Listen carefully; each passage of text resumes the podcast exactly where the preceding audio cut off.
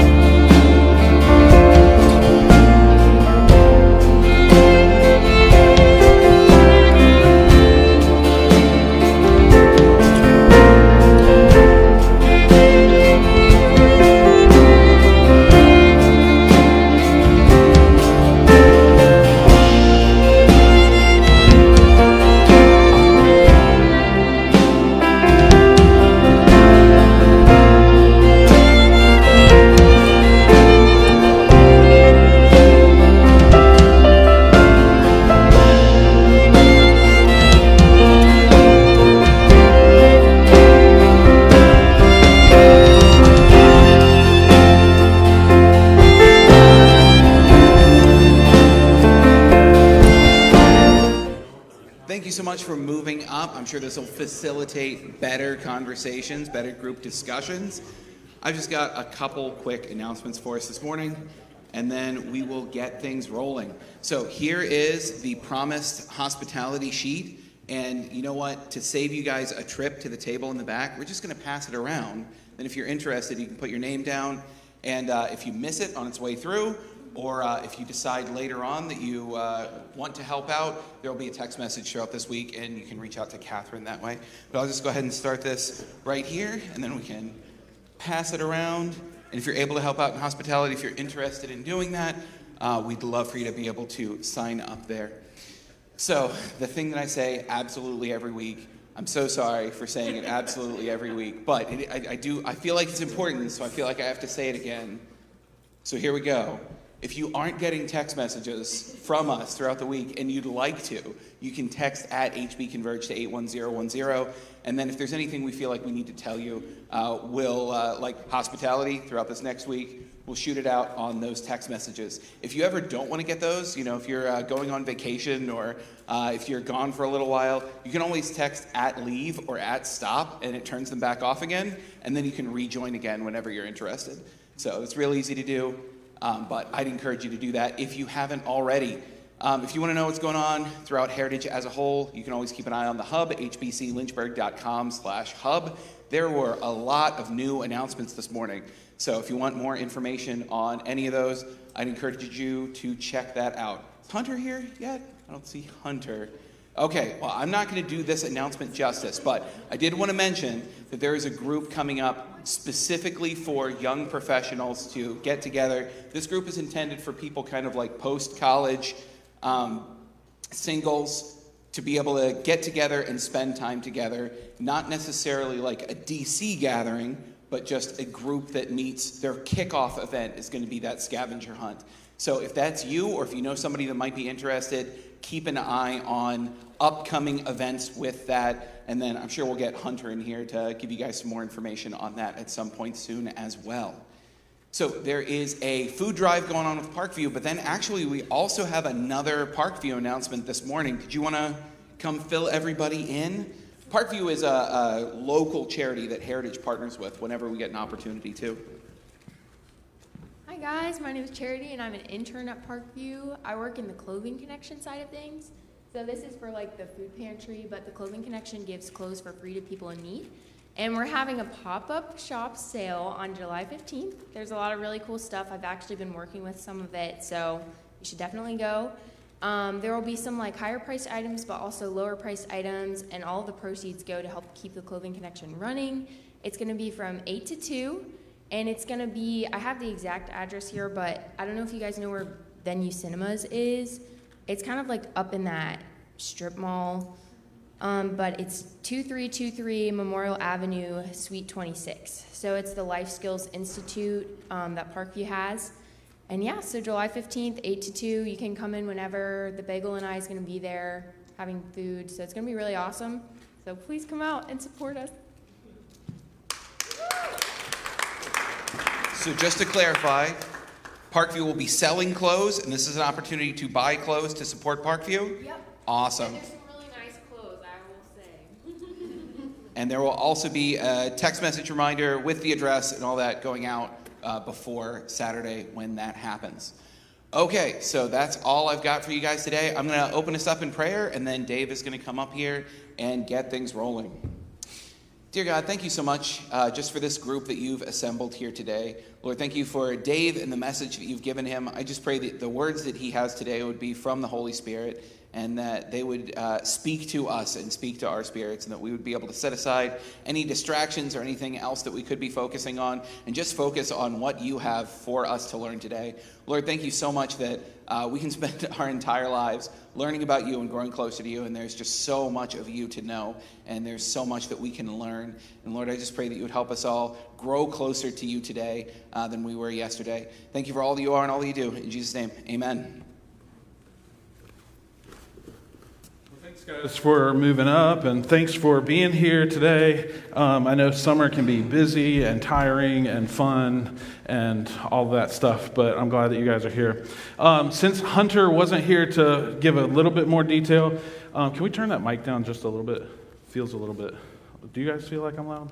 I feel like I'm loud. Um, I'm loud all the time. uh, since Hunter's not here, let me give you a little bit more um, detail about what's going on with that um, Young Pros group.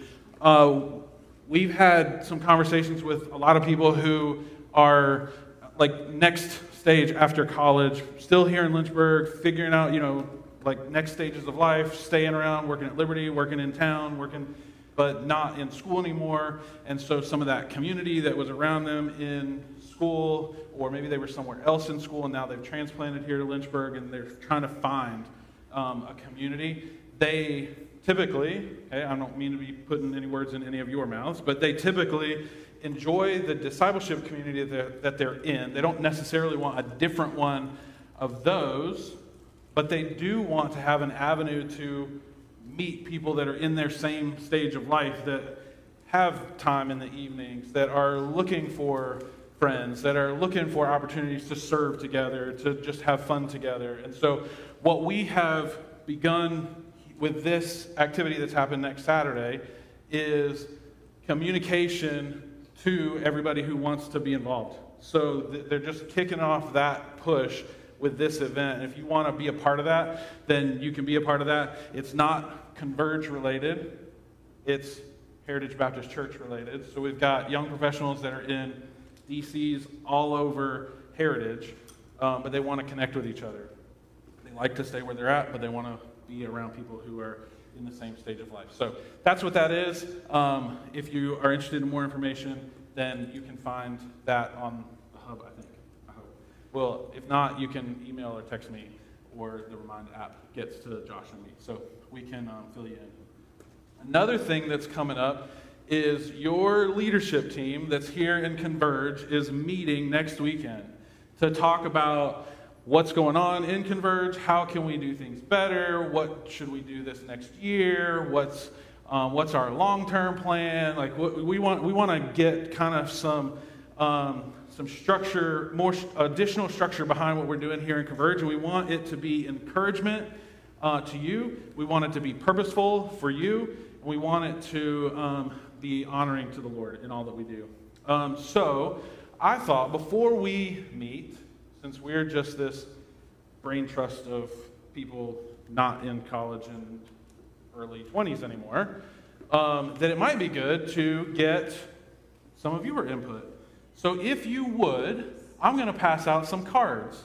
And I would love for you and the four or five people that are near you to give us a little bit of information. Okay?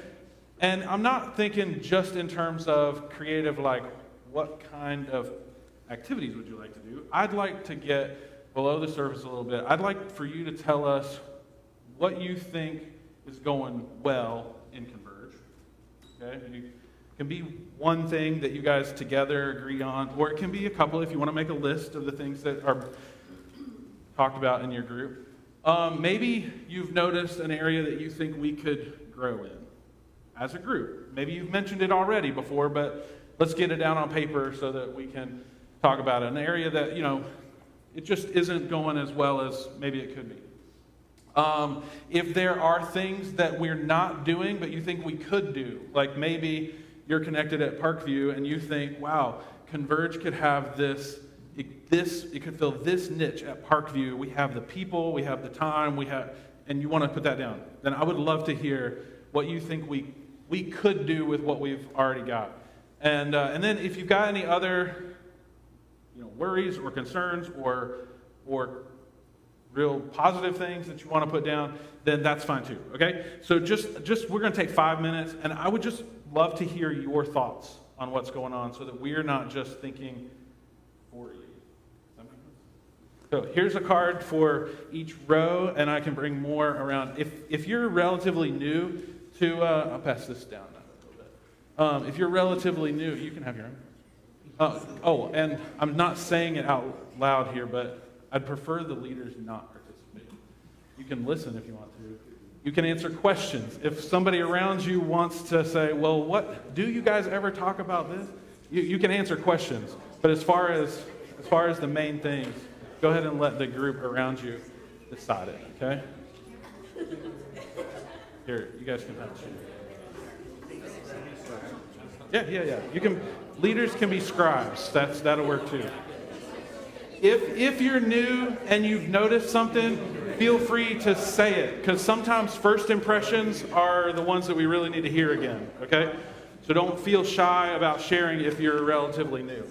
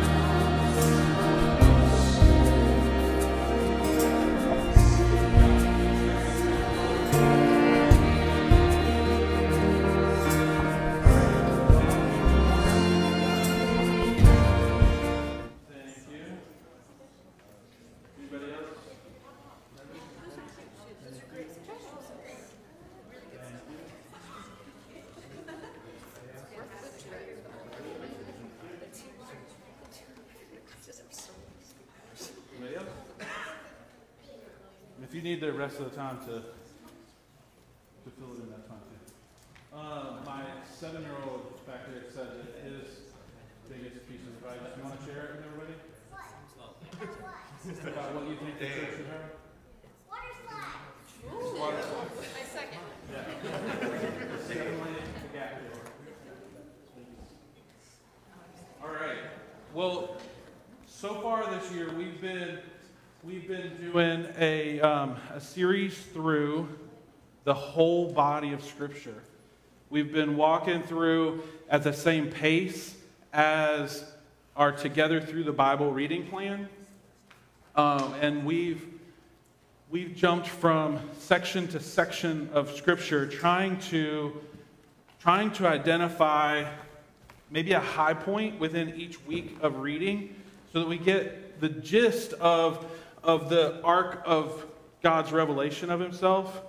Um, but we haven't been able to cover every bit of Scripture. Okay? And so it's, it's been maybe jumping from peak to peak to peak from uh, week to week. Didn't mean for that to rhyme. But uh, we've, been, we've been doing that. And so I don't, you know, some of you have been able to read along with us. And so, you know, it brings back something that you've been reading.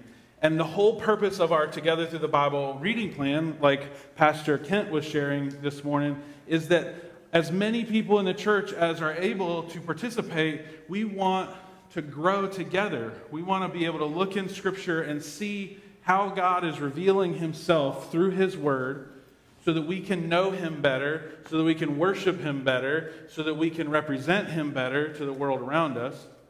It's really been an effort to grow in our understanding of the God that we serve.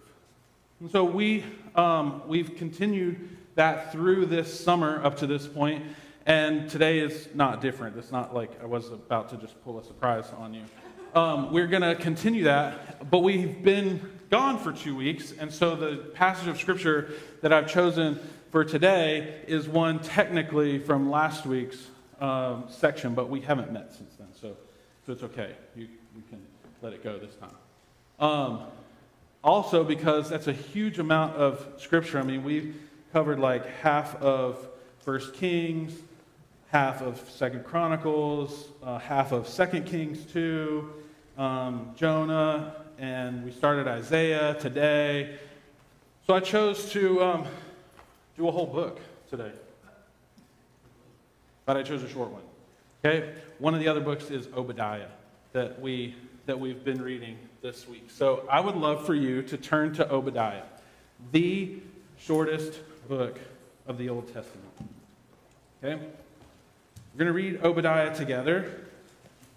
You can go leave here and say, Pastor Dave read an entire book of Scripture in Converge today. It's only 21 verses. Okay? Um, I'm going to assume, I think it's a safe assumption, that Obadiah doesn't tend to be the book that you camp out in too often. Um, one being it's so short that camping out there is a short stay. Okay? The two is it's there's some mystery in trying to figure out exactly what time period it's referring to and how it might apply to us and uh, those sorts of things. I hope that what we can walk away with today is a greater understanding of our God as he reveals himself to actually the Edomites. Not specifically, well, let me rephrase. He's revealing himself to the Israelites in a prophecy against the Edomites.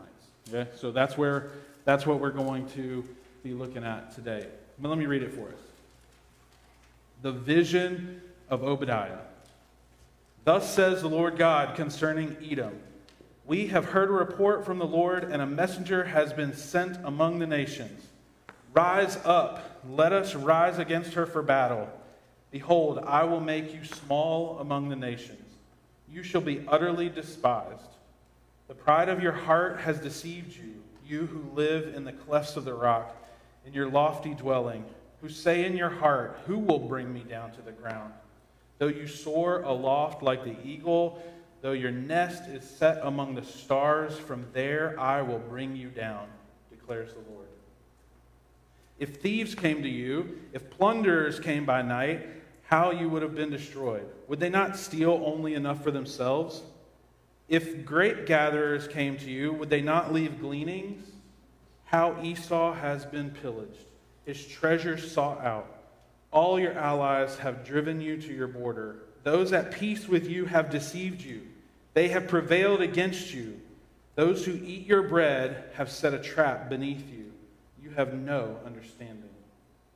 Will I not on that day, declares the Lord, destroy the wise men out of Edom, and understanding out of Mount Esau?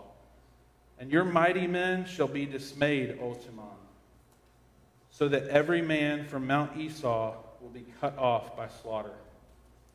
Because of the violence done to your brother Jacob, shame shall cover you, and you shall be cut off forever. On the day that you stood aloof, on the day that strangers carried off his wealth, and foreigners entered his gates and cast lots for Jerusalem, you were like one of them. But do not gloat over the day of your brother in this day of his misfortune. Do not rejoice over the people of Judah in the day of their ruin. Do not boast in the day of distress. Do not enter the gate of my people in the day of their calamity. Do not gloat over his disaster in the day of his calamity. Do not loot his wealth in the day of his calamity. Do not stand at the crossroads to cut off his fugitives. Do not hand over his survivors in the day of distress. For the day of the Lord is near upon all nations. As you have done, it shall be done to you. Your deeds shall return on your own head. For as you have drunk on my holy mountain, so all the nations shall, shall drink continually. They shall drink and swallow, and shall be as though they had never been. But in Mount Zion there shall be those who escape, and it shall be holy. And the house of Jacob shall possess their own possessions. The house of Jacob shall be a fire, and the house of Joseph a flame, and the house of Esau stubble. They shall burn them and consume them, and there shall be no survivor for the house of Esau, for the Lord has spoken. Those of the Negeb shall possess Mount Esau. Those of the Shephelah shall possess the land of the Philistines. They shall possess the land of Ephraim and the land of Samaria, and Benjamin shall possess Gilead.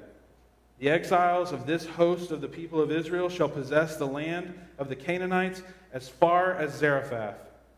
And the exiles of Jerusalem who are in Sepharad shall possess the cities of the Negeb.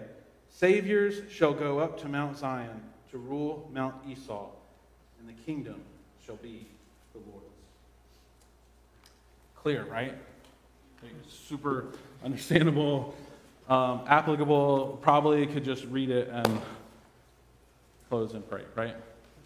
There's a little bit of question mark that might be raised in your mind. Okay, exactly what does some of this mean? Where are these places? Who are these people? And so to start us off, let's let's kind of just do the the W's, right? Who, what, where, when, why, and and get our ground maybe a little firmer under us as we start to talk about this. So the who can be a couple of people. It's always good to know who, um, who is talking and who they're talking to. So, so let's dig into that a little bit. Obadiah is, um, interestingly, a common name in the Old Testament. Uh, pretty, pretty. I, I don't know why, being as common as it may be in the Old Testament, why it's not one that we just use today. Maybe it'll come in the next few years. The new up and coming um, boy's name for 2024. Uh, Obadiah is a pretty common name in the Old Testament. And so, given the lack of detail around this particular prophecy, we don't have a real great understanding of who this guy is. It, within the same potential period of time, there's an Obadiah that um, is within the household of Ahab. If you were reading along in, um, in the Bible reading and you have the, the interaction between Ahab and Elijah, and um, he, Obadiah is the one who is like, "Are you gonna get? You're gonna get me in all this trouble because I see you, and you're, you know, Ahab's looking for you." Uh, it's probably not him. That's northern kingdom, and this is talking about Jerusalem. So that, that doesn't really work real well. Also, the details around what's going on in Jerusalem at this time gives us a little bit of question mark as to exactly when this prophecy was written. Okay, so uh, you, there are conservative, Bible loving, God loving people who disagree on when this could have been written. And, and it doesn't change the message that's here. It kind of changes how we understand what is being said to somebody, whether it's looking forward or looking back a little bit in some of the things. But, but it could be early and in the time period where actually we're reading right now. So if you're reading along with us and you're in uh, before the, before the um, northern kingdom and the southern kingdom of Israel get overthrown and people are taken away into captivity. There is a kind of decline of holiness in both kingdoms, quicker in the northern than in the southern, but, but there's a decline.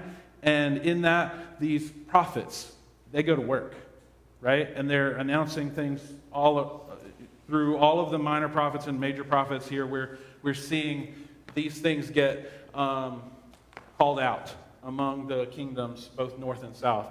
Southern going a little bit slower in its demise than the north. Uh, it could be it could be during some of the events that took place around um, in the in, during the reign of Jehoram, uh, which we can see in verses 12 through 14. It uh, it seems like Edom uh, shouldn't repeat offenses that they have once done. Okay, so if we look, if you want to look towards the middle of the book, it says, Don't gloat over the day of your brother, don't rejoice. It's sort of saying, Don't do these things. And you could take it as, Don't do these things again. Okay, um, if if the later date, which is after Jerusalem's destroyed, wiped out, gone, people are gone to Babylon, um, it just wouldn't make the same kind of sense of unless unless it's again, worded in such a way as to say, don't do, don't do those things. You have done them. These are things you shouldn't have done. You know, I mean, it's kind of a different perspective on saying the same thing. That would lean towards a later date. Um, verse 14 says, Don't uh, hand over its survivors, don't cut off the fugitives.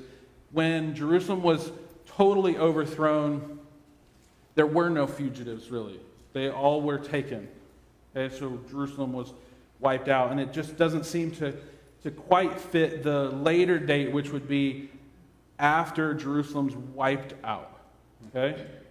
Um, however, some things do make sense towards that later date. If, if Jerusalem has fallen and, and now Edom has mistreated the people and the possessions of Jerusalem, um, but they still exist they haven't been destroyed. That puts a pretty decent timeline between the fall of Jerusalem, which, in case you're history buffs, you already know this, but uh, 586 BC. And before the total destruction of Edom, which happened around 553 BC. So there's this window of time where Edom exists, but Jerusalem doesn't, and Obadiah could be calling them out. Okay? In the end, whether it's an early or a late, it doesn't change what we're going to learn about our God.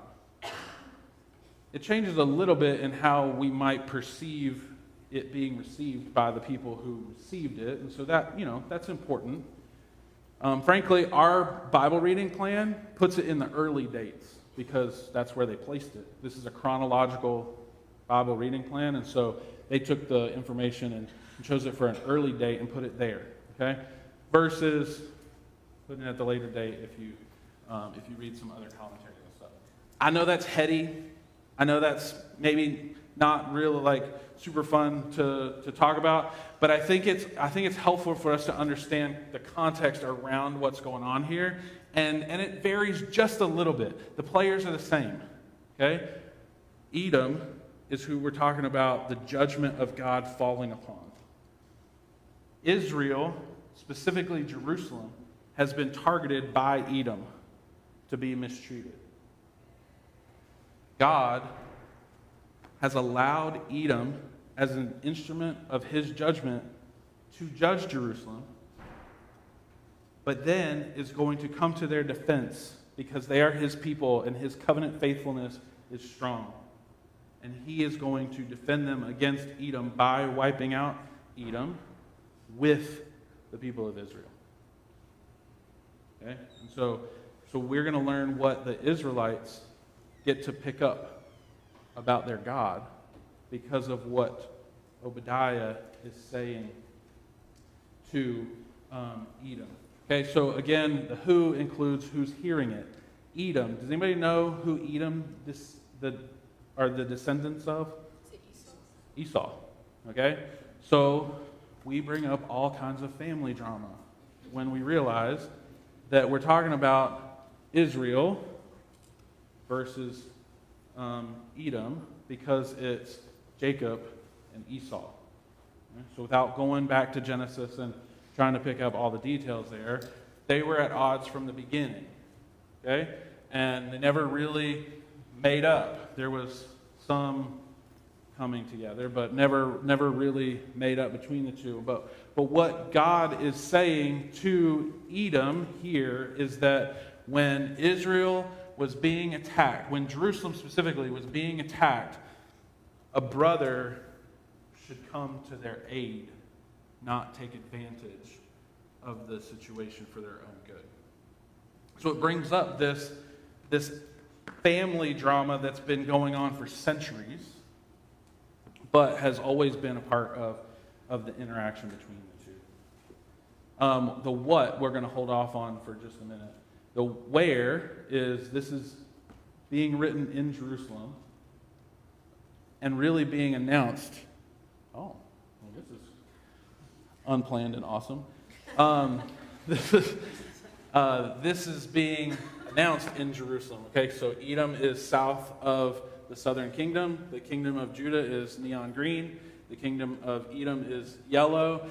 Um, Edom exists partly in modern day Jordan, so that um, so since we've got the map here and it says Petra, when the beginning part of Obadiah says you think you're safe because you live amongst the rocks, Petra itself is a later development. Uh, the, the people who took over Edom would have developed that. But the same idea of living among the rocks, the safety that that would bring, that's what, that's what God is calling out in Edom. Because, so that you can see by the location and Petra being there. If you're unfamiliar with Petra, try to think um, Indiana Jones and the big rock facade of, of the, is it the Holy Grail? The Last Crusade. The Last Crusade. So I, I'm not, thank you, Josh. This is why, this is why Josh is here. Um, uh, that was actually Petra there.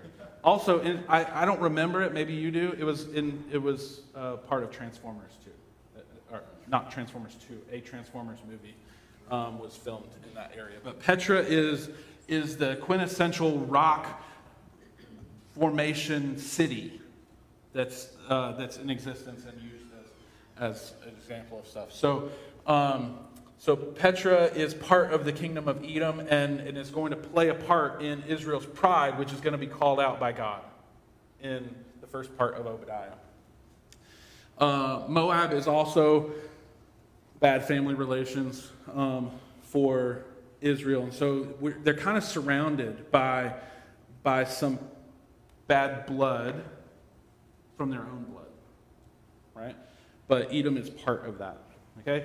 Uh, you can leave the map up for now unless you've got other things that you've got in your back pocket back there, Seth. Uh, the, the when we've already talked about, so we'll bypass that. We hit that probably harder than anybody wanted to hear. Um, the why. The why is where we're going to get to at the end, but I want to say it now so that we know where we're going. The why behind this book is so that Israel, J- Jerusalem, the southern kingdom, actually Judah, okay? Say, I'm saying Israel a little bit inaccurately. Judah and Jerusalem here have, have been mistreated. And they are going to hear in this message from Obadiah the faithful protection and vindication that comes from the covenant God that they serve covenants of the God that they serve.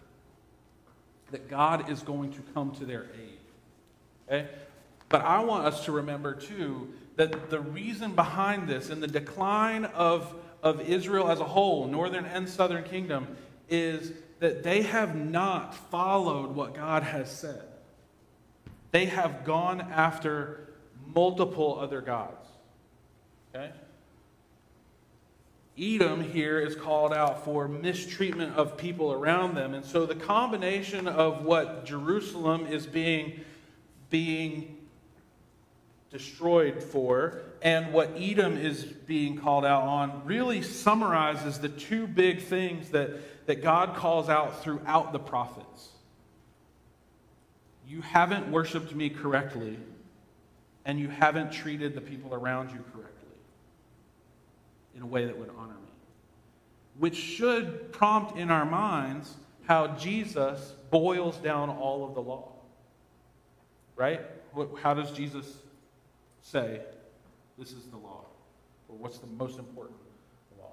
Love your neighbor. Okay? Love the Lord your God, right? With all your heart. You, you got the second part. Here, and we were going there. Love the Lord your God with all your heart, soul, and mind, strength. Love your neighbor as yourself. This is the law. Okay? And if you go through the prophets, okay, and if you're reading along with us, that's kind of the, the path we're taking here in the next couple of months. Um, if you read through the prophets with, with that in your mind, you're going to see that recurring theme that either you haven't worshiped me correctly, or you've been mistreating the vulnerable around you, or both. It's going to, it's going to repeatedly come up. Okay?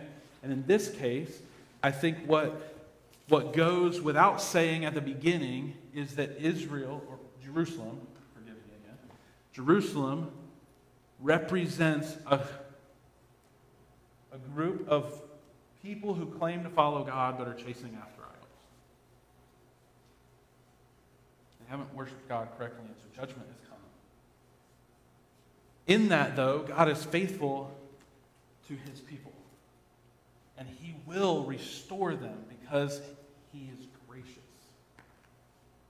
He's going to turn this back around afterwards. And those who those who experience a dispossession will then dispossess those who have taken it from them.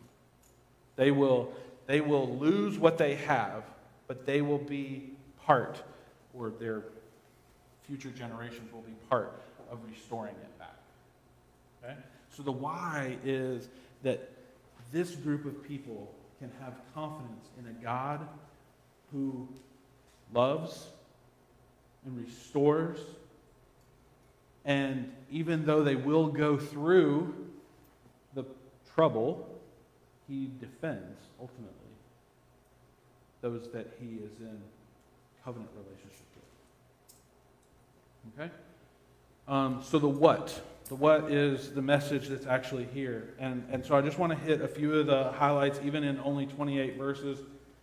We only have 10 minutes, so, um, so got to make it quick. But the first thing that comes up in verses 1 through 4 is that Edom is living in pride.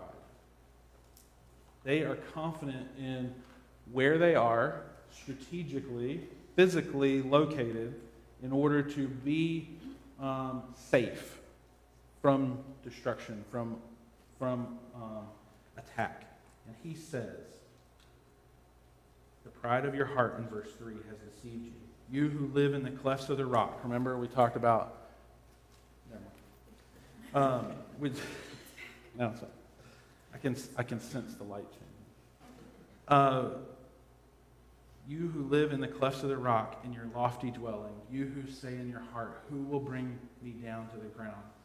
Though you soar aloft like the eagle, your nest is among the stars, you, are, you think you're safe in this outcropping of rocks, these these, these physically um, imposing structures that you have guarded yourself with, I will bring you down. And then he goes on to say that you would be better off if thieves came and took what they wanted than what, what we're about to, what God is going to do in, um, in your nation. He says, if thieves came, that it, wouldn't they just steal enough for themselves? I mean, not that thieves are always that, you know, uh, giving, right? They sometimes take everything. But he, God says here that, that thieves tend to just take enough for themselves.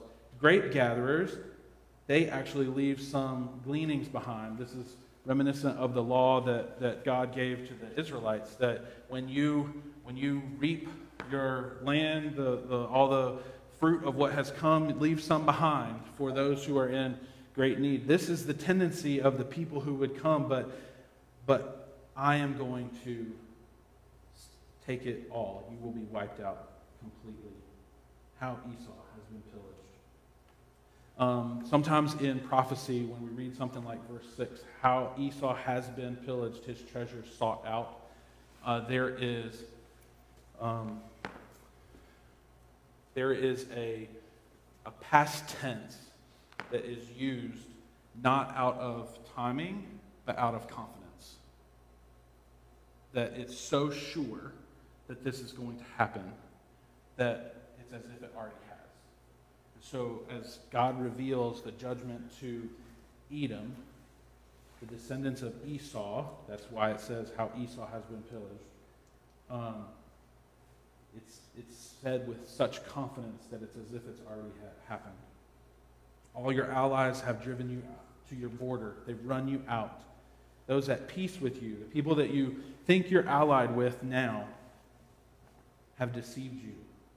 They've prevailed against you. Those who eat your bread, these are, these are meals that you had in confidence with each other in strategy and in, and in community. They have set a trap beneath you. You have no understanding. What understanding you did have, I'll destroy the wise men out of Edom. Understanding out of the mount of, out of Mount Esau, another name for Edom. Your mighty men shall be dismayed, O Teman. Uh, Teman is grandson of Esau, and so another representative name for the nation. Uh, also, I think there's potentially a city, it's not on this map, um, in South uh, Edom that is named after this grandson. But it re- anytime Esau or Teman is used for Edom, it's kind of representative of the nation. Okay? So every man from Mount Esau will be cut off by slaughter. And why is this happening? It's because of the injustice that they have perpetrated upon Jerusalem. And that's where it goes in the next verses. Because of the violence done to your brother Jacob, shame shall cover you, and you shall be cut off forever. And even not just what they have done, but what they didn't do. Read the next verse. On the day that you stood aloof, on the day that strangers carried off his wealth. It's not pointing fingers at, at Edom for what they did, but for what they didn't do. And foreigners entered his gates and cast lots for Jerusalem. You were like one of them you might as well might as well have participated because you didn't defend them when they needed you. And so you have left them hung out to dry, and for that reason you are you are also receiving this judgment. And so similarly, if we take the early time frame that um, that we you know that that we have in the reading plan that we're reading it early, um, then these would be things that that maybe they have done, but they shouldn't do ultimately, they would actually come back and do. They would actually participate in the days of Babylon, um, overthrowing Jerusalem. But he says, don't gloat over them.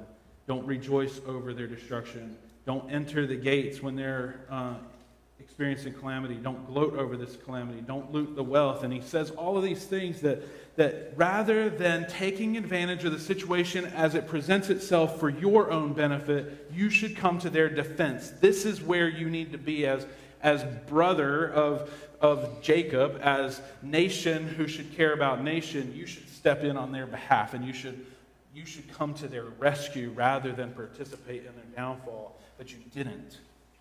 And so, right here in verse 15, we see, we see two things that, that come out in verse 15. Number one is that God returns the evil as it has been perpetrated before. As you have done, it shall be done to you. Okay? And we could, we could trace some of the things that have happened. Okay? Uh, you, you were there when Jerusalem was wiped out. Well, you're going to be, you're going to be brought to ruin. Um, we got others too that, that they said, um, because, because the survivors that were there were attacked. We saw that in verse um, 14. Cut off the fugitive, don't hand over survivors in the day of distress. There wouldn't be any survivors of um, Edom. Anything that was taken away from Jerusalem would be returned to Jerusalem. It would be taken away from Edom in that act. So there's a return for what has done. Your deeds shall return on your own head. But the other is that this is a picture of what is to come in full version, that this is to all nations who have mistreated the people of God. For the day of the Lord is near upon all the nations, in verse 15. And so we see a, a move away from just purely Edom and a, and a picture of what is to come more specifically for Jerusalem in a, in a near kind of time frame, and then for the kingdom of God in a future time frame. For the day of the Lord is near upon all nations. As you have drunk on my holy mountain, all the nations shall drink continually. A metaphor for, um, for wiping out, uh, for, for trying to take advantage of, but not finding fulfillment in. But in Mount Zion, there shall be those who escape, and it shall be holy. And the house of Jacob shall possess their own possessions. I'll return. The house of Jacob shall be a fire, the house of Joseph a flame. Okay, these are terms for, uh, for Judah and Jerusalem. There'll be a fire, there'll be a flame, and Esau the stubble. They'll burn, they'll burn it up. They'll burn them and consume them, and there shall be no survivor for the house of Esau for the Lord has spoken. Not only will he restore that, but then the nation will be expansive. Okay, we have the map back up. Um, he goes on in the next few verses and he says, Those of the Negeb shall possess Mount Esau. Those of the Shephelah will, shall possess the land of the Philistines. And we get, we get to see, I have to um, double check my directions here so I'm telling you the right thing. Um,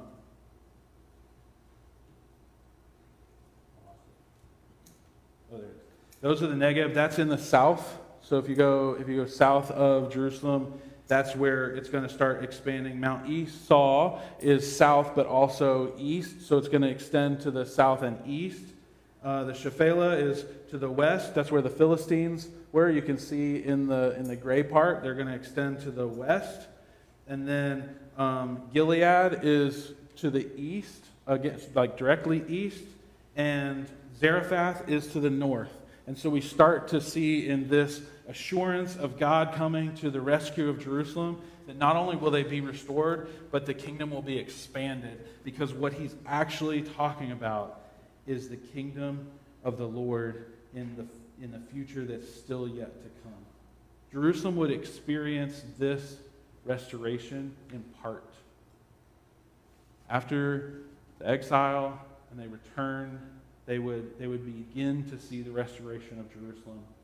They won't see it in full. We won't see it in full until the coming of the King in his fullness. So that this is still a promise for us that God is a God of covenant faithfulness that he does have a standard of holiness and he will he will pursue holiness in your life as he has in, Jer- in Jerusalem, right? I mean, not necessarily in the same devastation, but God pursues holiness for you.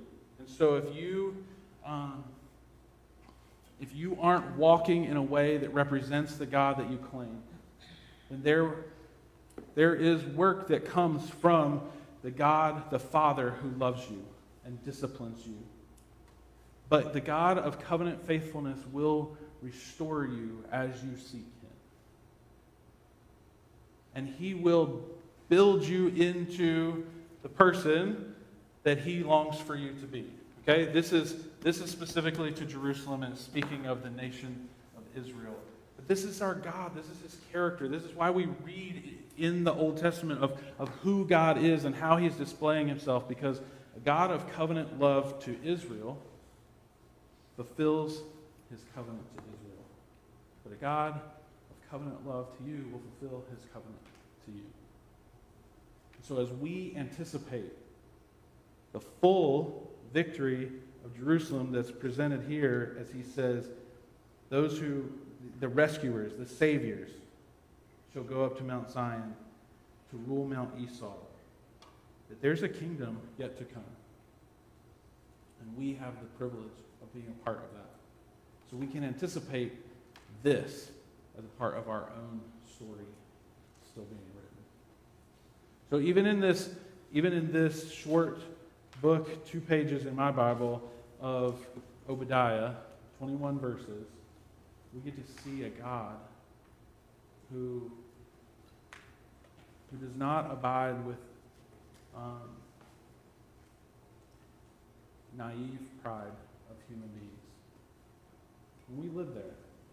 In the same kind of pride that Esau, the same self, um, the same self confidence that Esau, that, that Edom had, uh, we live with on a regular basis. And this is not this is not the only place where pride goes before a fall, right? So we we need to live humbly before our Almighty God. Our God is holy. We need to live holy before our God. As He is holy, we shall be holy. We need to take care of those around us as our God loves those who are vulnerable. Love your neighbor as yourself. And we need to anticipate the return of King Jesus to restore the kingdom in its fullness. So, um, I hope that you continue, or I hope you, if you haven't been with us, I hope you start reading through the prophets. There, it's, it's not the easiest reading sometimes, but there is some really great picture of this consistency of our God to want to want us to love him and serve him well and to love others as as we represent him to the world around us. Um, yeah, there's a video that goes with this too if you want to ever watch it. The um, Bible Project puts out some really great introduction videos. But for now, let's, um, let's pray, and uh, our time will be done. Father, thank you for, uh, for revealing yourself in your word. Thank you for, even in these um, short glimpses of what you've done in times past, that we get to see your character, that we get to see who you are, and that it, that it is consistent. That just as you would stand by Israel, Jerusalem specifically, and you would allow other nations to, to defeat them in order to restore them. They needed to know that you are God, and they weren't worshiping you as God. But you, in your faithfulness and graciousness, would restore them. We know that's who you are. So, Father, as we have pride in our lives, as we are uncaring for those around us, and as we have idols that distract us from worshiping you the way that we uh, know we need to. Father, I pray that you would do your gracious work to effect change in us and restore us. We love you and thank you for, for who you are, and we and we long for the day when Jesus returns. In his name we pray. Amen. Guys, thanks for being here and for um, moving up to the front. That was nice. Uh, and you guys are always really great about doing that. So thank you for um, being willing to do that. Look for uh, announcements coming about things and pray. Would you pray for the leadership team? as we meet, we really want to uh, we want to plan and serve God in this way uh, by doing the things that are good for you as you grow in Christ. That's what that's what we long for. That we provide a great place to gather together, to grow together, so that when you leave here, you're on target to represent God to the world around you. So, um, in that, we just ask that you would pray for us. And if you have any other input, feel free to reach out. Well, have a great day um, and enjoy the summer. It's hot and muggy out there. But hopefully you like that. See you guys.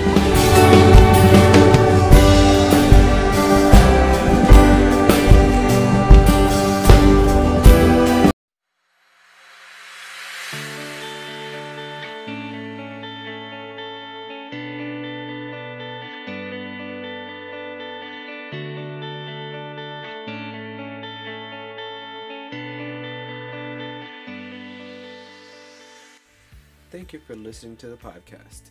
If you would like to get plugged into a small group, just text HB Converge to 81010 and you will get the text reminders for all the small groups. If you have any questions, just respond to one of those text reminders and it will go to our leadership team and they'll be able to respond to you directly.